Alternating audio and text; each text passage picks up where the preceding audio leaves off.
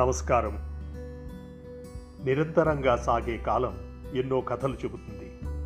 ప్రతి కథ మానవజాతి నుంచి అనుభవాల్లోంచి పుడుతుంది అనుభూతులను మిగులుస్తుంది. జ్ఞాపకాలను బదిలం చేస్తూ మళ్ళీ కాలంలోనే కలిసిపోతుంది. ఇలా కాలంలో పుట్టిన కథలే ఈ కాలం చెప్పిన కథలు.